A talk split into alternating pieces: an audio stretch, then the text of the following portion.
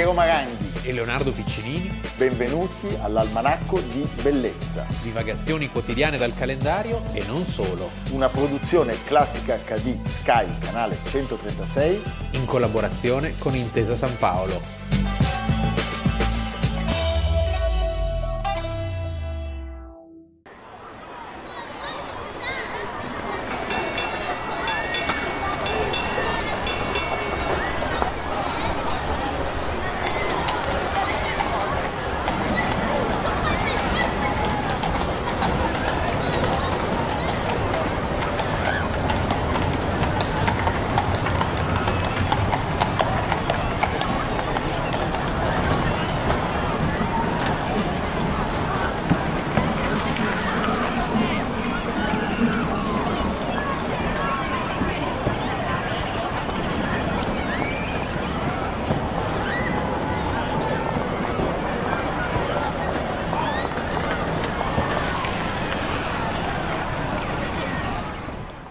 Almanacco di bellezza, 7 maggio, Leonardo Piccinini. Piero Maranghi. Oggi Milano è protagonista dell'almanacco, sia nella prima nel che nella seconda. Nel bene e nel male. Ecco, nel diciamo, male e nel bene. Abbiamo il tipico caso di veleno e antidoto sì, che sì. noi amiamo proporre al nostro pubblico, che poi in fondo è anche in noi, cioè io sono il veleno e lui è l'antidoto, io sono la bruttezza, Leonardo è la bellezza, io sono... Mi piace, vai avanti Eh, così. È vero? Sì, sì, mi... Eh, io sono quello incolto, lui c'ha l'uovo di Piero della Di Francesca, no, di, di Piero, e io ho il pallone. Eh no, Anzi, l'uovo di Piero è di Piero. se No, non me lo danno, io ho il cervello, vabbè, che è quello del primo procione che voi non avete conosciuto. Avete visto delle Procione immagini? numero uno. Il procione numero uno, numero tre, Stavro Blofeld.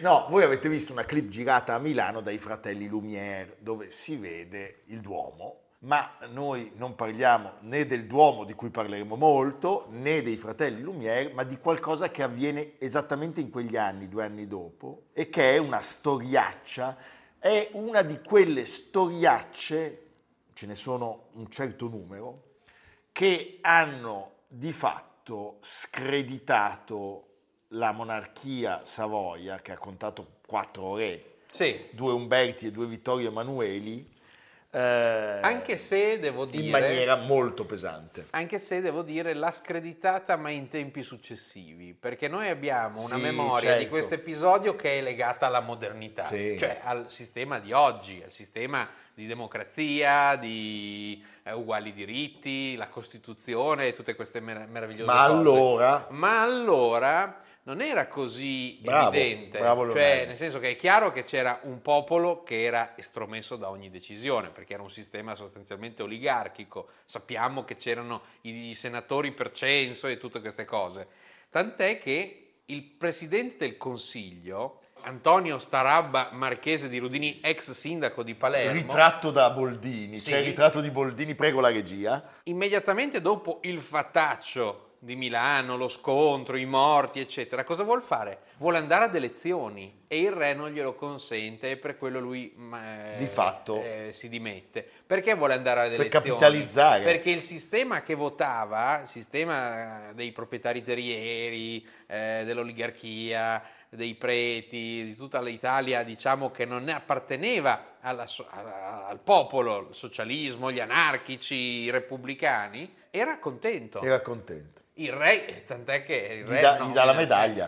No, perché stiamo parlando di Bava Beccaris, ecco, Sì. per arrivare ad che è il Piemonte, che era, Piemonte. era di Fossano. Di Fossano, Eh? sì. Tica Era- famiglia. E anche qui bravo Leonardo, perché quello che hai detto ci riporta un episodio occorso quattro anni prima. Pensate che Bava Beccaris, che ha avuto una lunghissima carriera da militare, si è spento nel 1924, nel 1894 ad Ancona non aveva scatenato le- i, i suoi, i suoi soldati contro la folla che manifestava contro il sindaco ed era stato aggredito dall'opinione pubblica per questo e secondo me questo ha inciso molto anche nella sua scelta così feroce, perché lui era stato, era stato di fatto accusato di essere un codardo, di non aver tenuto il pugno di ferro solo quattro anni prima appunto ad Ancona. Cioè quando noi chiamiamo questo sistema il sistema liberale dell'Italia unita, erano liberali sì, sì. ma secondo un principio di liberalismo molto, mo- diverso. molto diverso da quello che intendiamo oggi.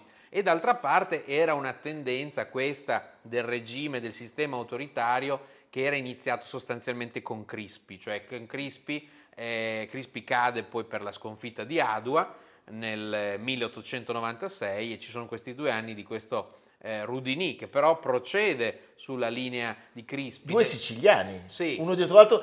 Eh, I malevoli di Casa Savoia dicevano almeno De Rudini non è uno che ruba come Crispi. eh, pensate. Ecco, e aggiungo anche che un anno prima del fattaccio di Milano, per dire qual era l'atmosfera, 1897, un liberale, Sidney Sonnino, che poi avrà altri incarichi più importanti, pubblica un articolo che si intitola Torniamo allo Statuto, in cui auspicava che l'Italia assumesse come riferimento il modello di Bismarck. Hai capito tu. Quindi cioè, c'era una voglia di autorità, eh, di concedere sempre meno poteri al Presidente del Consiglio Ascoltate. e di metterli tutti invece, di mantenerli tutti in capo al re. E poi c'era come vedremo in questo caso delle proteste, la paura che tutto questo disordine si trasformasse in un'insurrezione antimonarchica, perché ovviamente le proteste dietro avevano socialisti, anarchici, repubblicani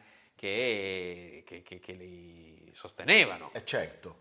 Beh, allora, per arrivare al 7-8 maggio 1898 e al famoso, famigerato massacro di Bava Beccaris perché eh, di che cosa stiamo parlando? Parliamo della crisi del pane, cioè l'aumento del prezzo del pane che era schizzato in pochi giorni. Caro vita. Caro vita, È un po' diciamo. come oggi, eh? l'inflazione che, che... Scarsi raccolti, sì. il, il, quello che arrivava dall'estero costava di più e eh, in un certo primo momento lo, il governo cerca di togliere i dazi doganali per evitare che i rincari siano troppo alti, ma non ci riesce, perché si passa da 35 a 60 centesimi per chilo e quindi si iniziano a vedere delle manifestazioni in varie città italiane e eh, tutto questo a un certo punto eh, dalla Romagna alla Puglia sì, passa sì, da, per... da gennaio, quindi sono mesi di agitazioni, viene imposto lo stato d'assedio appunto perché questa paura dell'insurrezione, della rivoluzione era sempre presente nell'establishment certo. e si arriva anche a morti, a casi isolati. A casi di, isolati, eh. bravissimo. Si passa da Firenze, da Napoli e soprattutto arriva l'ordine di Rudini ai prefetti che nel caso in cui le cose dovessero precipitare le autorità militari devono prendere in mano il controllo della situazione. E a Milano i primi disordini scoppiano il 6 maggio. Sì, c'è una... Tra l'altro alla Pirelli. Alla Pirelli che era, c'era una ricorrenza e quindi c'era stata una manifestazione. Gli agenti eh, arrestano dei sindacalisti e degli operai che distribuivano volantini di protesta e eh, arrivano i morti. Arrivano i morti. Una guardia di sicurezza e due dimostranti vengono uccisi dalla polizia nel, nell'atto di disperdere la folla che assaltava la questura allora in via Napo Toriani. Come accade spesso in questi casi, dopo i morti c'è lo sciopero. C'è lo sciopero generale, un po' come abbiamo raccontato l'altro giorno nel caso del 1919 dei fatti di piazza, dei, dello sciopero di piazza, che è una protesta contro la mano dura. Eh beh, sì, tra l'altro sempre a Milano l'attacco dell'Avanti. Esatto. L'attacco dell'Avanti, certo.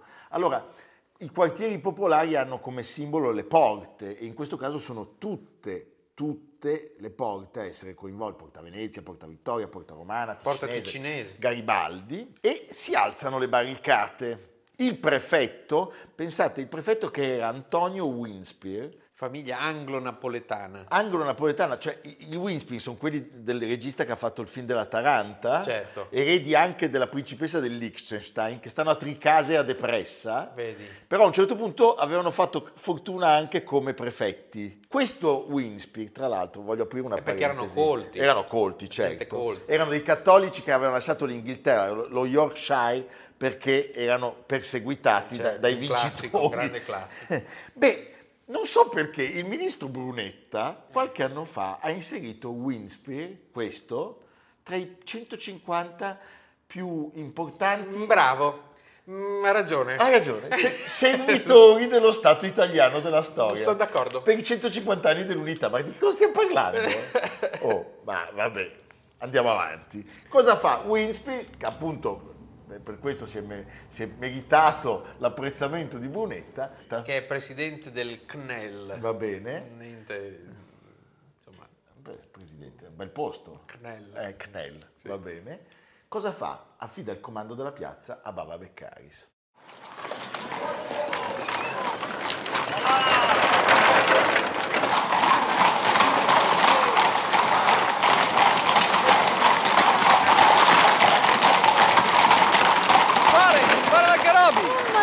Madonna santa. Vuoi che spare? Oh mio Dio! Il canù! vecchi, Che vecchi, c'è il vecchi.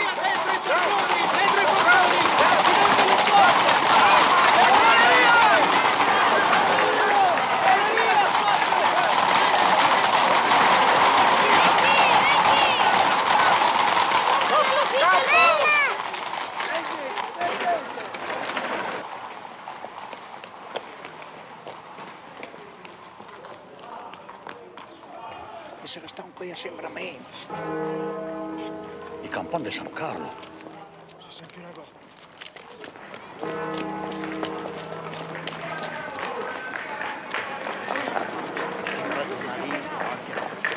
Tutti lì, chi li tiene in cagna? La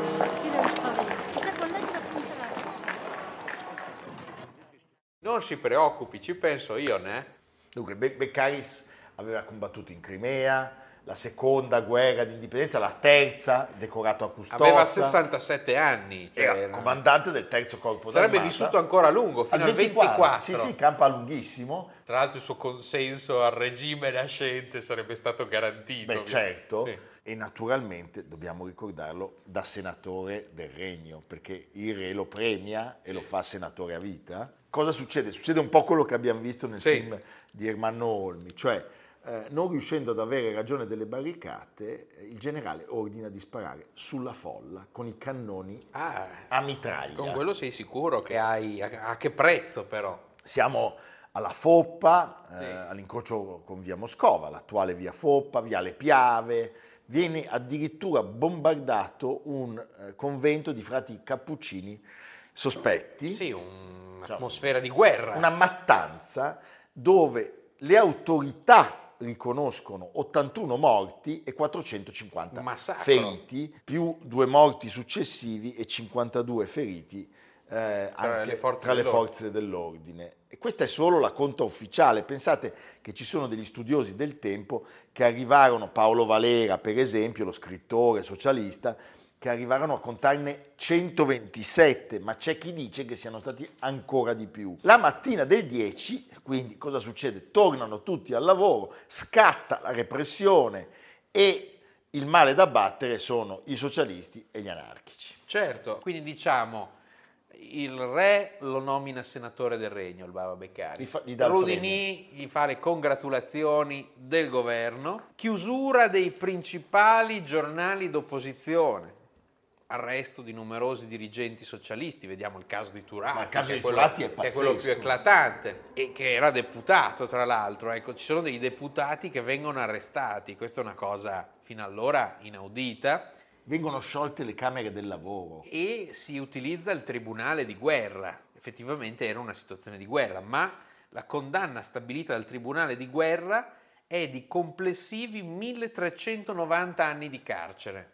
Quindi una mano durissima, infatti è un episodio che insomma costituisce anche uno spartiacque nella coscienza del- sia del movimento socialista ma anche della democrazia italiana che è rimasta l'episodio della repressione di Bava Beccaris come uno dei momenti più drammatici e più ingloriosi di questa Italia. di quest'Italia e tra l'altro appunto Turati è individuato come l'agitatore, colui che con gli opuscoli, con i discorsi, Che era con le una sue persona conferenze, meravigliosa, meraviglioso, aveva di fatto creato eh, le condizioni per questa catastrofe e la condanna è una condanna a 12 anni di reclusione che poi sarà amnistiata, però è una storia pazzesca. C'è un personaggio molto interessante in questa vicenda, Che ricorda un po' il suo Il successore, suo successore, Albertini, no? Albertini. nella presa di coraggio davanti a un caso del genere. Eugenio Torelli Violier storico, fondatore e direttore del Corriere della Sera. lascia il giornale e dice la paura ha fatto credere in tutta Italia che la nostra città fosse a due dita da una catastrofe. La paura ha fatto sì che siamo fuori dalla legge e che sia stata sospesa ogni libertà, ogni guarentigia costituzionale. Non potrei parlare nel Corriere come piaceva a me, ma non volli neanche parlare come piaceva agli altri. Questa è una frase bellissima. Bellissimo. Siamo in pieno colpo di Stato fatto a beneficio della borghesia contro il popolo, ossia di una classe contro un'altra, dell'oppressore contro l'oppresso. È. Direi che, questo- che questa dichiarazione sia la sintesi di quello che è avvenuto e l'atto conseguente eh, rende a Torelli Violier insomma, il- la stima. La stima assoluta. Oltre a nominarlo senatore del Regno, gli assegna la croce di grande ufficiale dell'ordine militare dei Savoia per il grande servizio reso alle istituzioni e alla civiltà. Cioè questa è la motivazione. Erano morte 100, 150, 200 persone che volevano pagare di meno il pane. Ecco, di questo stiamo parlando. Raccontiamo cosa accade negli anni successivi. Di Rudini si dimette perché si rende conto comunque che il Parlamento gli è ostile, il re non gli va dietro sull'idea delle, delle elezioni. Turati eh, gode dell'amnistia eh, insieme a molti altri condannati e poi l'anarchico Gaetano Bresci uccide nel 1900 re Umberto che stava lì dalla A Litta, Monza. andava dalla Litta, dalla sua fidanzata, nel Sì. parco di Monza. Beh, sembra che ci fosse tra l'altro un'amicizia, diciamo una simpatia tra la Litta e, non una simpatia amorosa, eh, ma proprio un'amicizia tra la Litta e Bava Beccaris. Addirittura. Questo a dimostrazione che c'era un mondo insomma, che diceva in fondo due sciabolate non gli fanno male. Adesso così imparano. Sì, è così, eh, però era così veramente. E Bresci a processo dirà i fatti di Milano mi fecero piangere di rabbia e pensai alla vendetta. Pensai al re perché costui, oltre a firmare i decreti, premiava gli scellerati che avevano compiuto le stragi. Eh, signori miei, così è. Noi eh, non abbiamo citato Lucio Dalla che dice bava il beccaio in parole incrociate, ascoltiamo invece Sandra Mantovani che canta Il feroce monarchico Bava. Feroce Bava. Alle grida strazianti e dolenti di una folla che pando mandava il feroce monarchico Bava gli affamati col piombo sfamò furon mille i caduti innocenti sotto il fuoco degli armati caini e dal furor dei soldati assassini morte ai vili la plebe gridò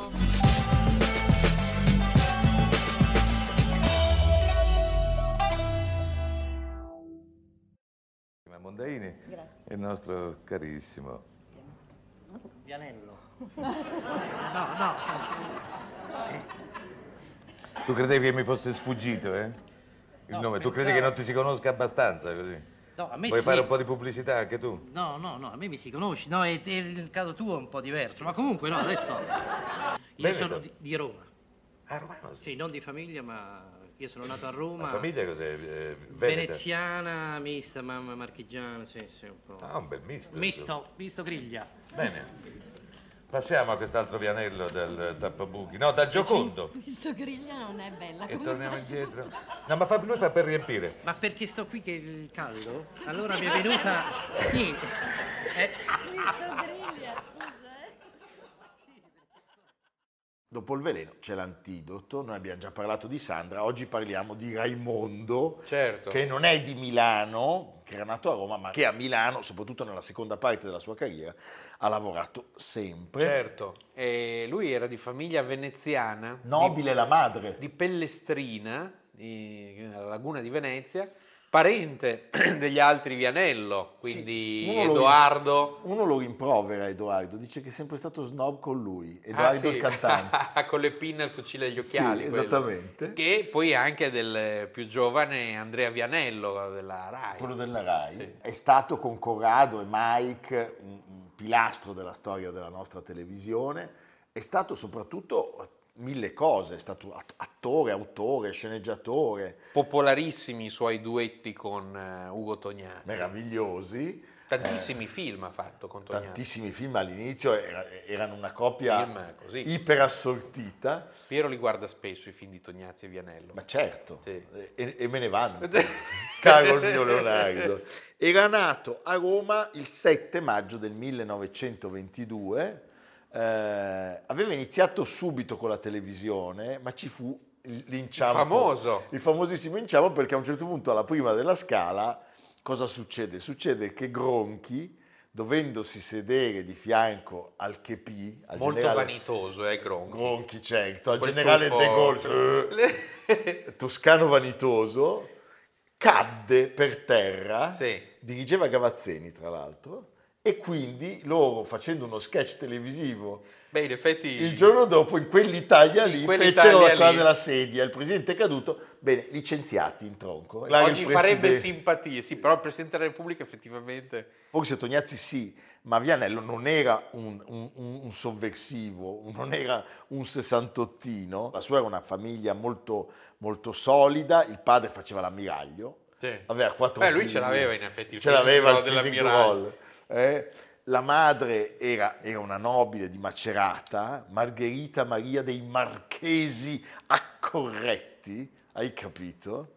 E lui cosa fa? Fa prima un periodo a Pola, perché il padre dirigeva l'accademia, Accademia Navale, perché siamo ancora nel fascismo, quindi l'Istria è parte dell'Italia. certo. Poi il padre gli chiede di fare giurisprudenza e, e lui dice, vabbè, vado, mi iscrivo, opto autocollo per una carriera da diplomatico, ma, ma accade qualcos'altro. Tuo santo mio caro, come potrei vivere se un giorno dovessi vedere il tuo bel volto così maschio solcato dalle rughe? A me il solco mi fa schifo. Io non posso vedere invecchiare nessuno, specialmente le persone alle quali voglio bene. E a tuo fratello Galeazzo volevi bene? Ah, povero fratello mio. Era il preferito, il cocco. E ai due mariti che hai avuto prima di me hai voluto bene? Gelosone. Via, non fare lo sciocco. La gelosia non ti sta. Lo sai che voglio bene a te solo. Lascia andare, Laudomia, rispondi. Al tuo primo marito, a Gianfilippo, Gianfilippo l'adoravo. ed è morto prematuramente. Ah, per fortuna. Come per fortuna. Sì, sì, perché non ha avuto il tempo di invecchiare, non ti pare? Ma dimmi com'è morto. Oh, sciocchezze, non vale nemmeno la pena rammentarlo. Ha negato. Ah, negato. Sì, sì, perché lo trovi strano? No. Ah, No. e allora? Torna alla vita civile, eh, diventa appassionato di sport, sia come calciatore che come dirigente del Centro Nazionale Sportivo La la fiamma, che era veramente Fiamma. vicino all'MSI. e d'altra parte, nomen omen, abbandona la carriera da avvocato e si unisce alla rivista Cantachiaro numero 2, dove ci sono i geni, Garinei e Giovannini. Garinei e Giovannini, e poi a un certo punto il grandissimo Mario Mattoli lo lancia come personaggio. Giovane, biondo, distinto, con l'aria aristocratica e lui inizia a lavorare tantissimo con i film. Come un caratterista. Sì, un caratterista. In quell'Italia che di caratteristi ne aveva di Noi straordinari. prima abbiamo visto Totò Diabolic, con lui appunto e Totò, FIFA e Arena, Totò Sceicco, i due orfanelli. E a un certo punto... Si forma questa coppia che funziona perfettamente perché uno è l'alto dinocolato, l'altro è quello più ruspante, però anche più seduttore, simpatico, quindi Vianello e Tognazzi. Marinai, donne guai, noi siamo due vasi, i magnifici tre, a noi piace freddo, hai capito? E psicosissimo. No, fantastico. Sai di chi Di? Steno. De- di- del papà dei Vanzina, bravissimo. Si chiamava Stefano Vanzina, detto Steno. Tra l'altro ricordiamo che tra pochi giorni il figlio Enrico riceverà il Davide Donatello, testimone di questa famiglia di grandi eh, cineasti. Assolutamente. Allora, siccome ne abbiamo parlato e siccome è l'episodio poco prima eh, del suo incontro con Sandra e del matrimonio, beh, ci guardiamo anche la sedia di Gronchi.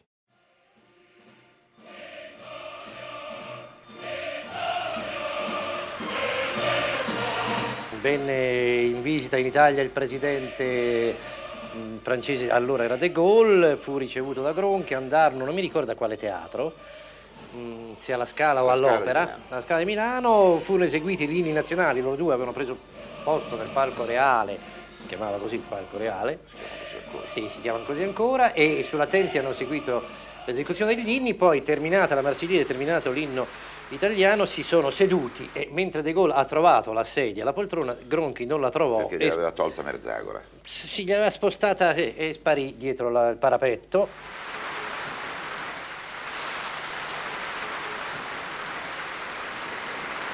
Noi, logicamente, vista questa cosa, il giorno dopo andavamo in trasmissione, abbiamo fatto un, un accenno alla cosa. Ci siamo fatti trovare in piedi anziché seduti a un tavolo, lui è, è caduto per terra quando siamo dovuti sedere. Tu e mi hai detto, Io ti ho detto chi ti credi di essere. e io ti ho risposto, tutti possono cadere. Tutti possono cadere. E a questo Sottile. punto abbiamo chiuso l'avventura con la RAI. perlomeno. Lui nel 62 sposa Alessandrina Sì. Mondaini, abbiamo fatto una puntata su di lei, e eh, il loro eh, sodalizio... Fa finire quell'altro. Eh beh sì, di fatto eh, Tognazzi voleva fare altro. Sì. Ed è evidente poi dal suo percorso. c'è riuscito. E c'è riuscito.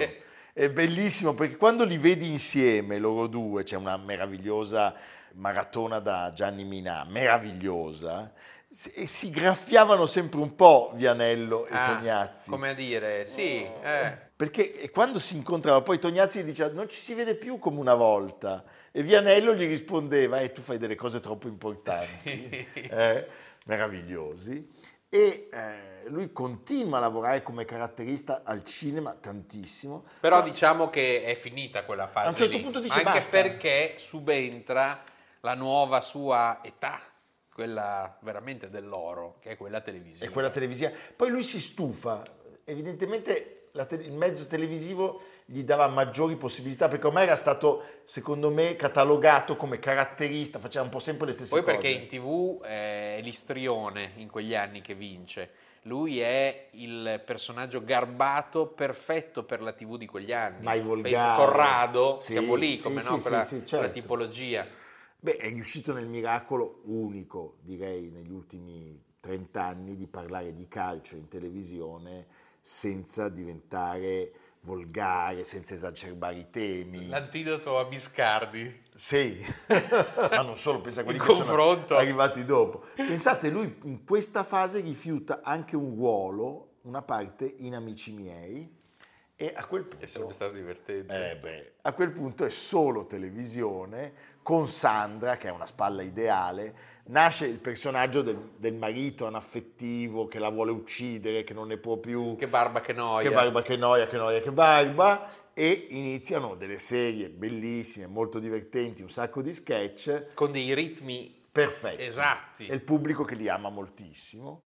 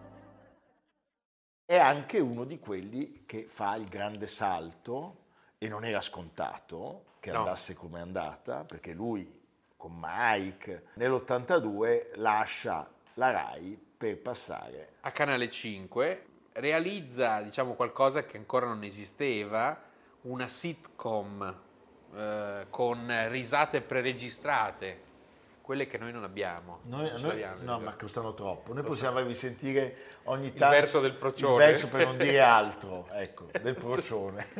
Casa Vianello, Sì. che va in onda fino al 2007, cioè è- è- ha toccato quasi 20 anni di produzione, 19 anni di produzione e devo dire che eh, è stato un successo eh, lunghissimo della storia televisiva. Era un modo per sentirsi, come dire, a casa. Tutti ci ricordiamo di questa coppia eh, che era un pezzo di costume italiano. Poi ricordiamo anche che lui era un grande appassionato di sport straordinario. Lui e mantiene questa passione. Mi ricordo all'ultimo. che c'erano le squadre anche degli attori, dei, Sì, sì, lui sì. con la maglietta Lui secco, sempre, secco, sempre, alto. secco, secco. Aveva una squadra che si chiamava Samo. Sandra Mondaini, e giocava sempre. E devo dire che quella stagione, quella di pressing, appunto, 91-99, di cui abbiamo parlato, è stata una stagione diversa nelle stagioni del calcio, nelle televisioni perlomeno quelle diciamo tradizionali, perché sul satellite si è fatto un, un commento sportivo migliore fin da subito, ma lui veramente Molto british. svettava, sì, molto british. Ha presentato anche un festival di Sanremo Nel 98. sì. e poi a un certo punto, così via via, Sì. l'abbiamo un po' perso dai radar, si è spento il 15 aprile del 2010 per un blocco renale, lui pensa dal 72 aveva un rene solo e aveva anche fatto il suo outing politico nel 94 in favore di Berlusconi come tutti gli altri. Hai capito Antonella? Eh? C'è uno che ha deciso di impegnarsi, eh? Questo è Mike. Io potrei farti i Vazzanicchi allora. eh. No, sai, c'è un episodio che eh, ricordo. Nanni Moretti aveva detto che avrebbe voluto far lavorare Vianello in un suo film. Ah, sarebbe stato perfetto. Sarebbe stato effetti, perfetto, effetti, sì. ma dopo questa dichiarazione Eh, a no. favore di lui disse no. Che poi non si capì mai se veramente l'avesse fatto per riconoscenza o per convinzione. E anche sulla sua posizione durante gli anni terribili della Repubblica di Salò, ci sono due testimonianze che sono molto in contraddizione tra loro, perché secondo un documento dell'AMPI lui era stato insieme Beh, più nazionalpopolare Veramente, cioè lui era stato sottufficiale volontario dei bersaglieri della Repubblica Sociale Italiana e quindi imprigionato Sì, dagli a alleati. Coltano, nel Certo. famoso campo di prigionieri vicino a Pisa. E poi però a Bologna appare anche come partigiano appartenente alla brigata Stella Rossa. lui. Magari ha cambiato idea. Magari ha cambiato idea. No. O magari c'erano due Vianello, non lo sappiamo. Ah, può anche essere. Eh, il dilemma continua. Resta il fatto che Raimondo Vianello ci manca molto. You communist? No. Fascist?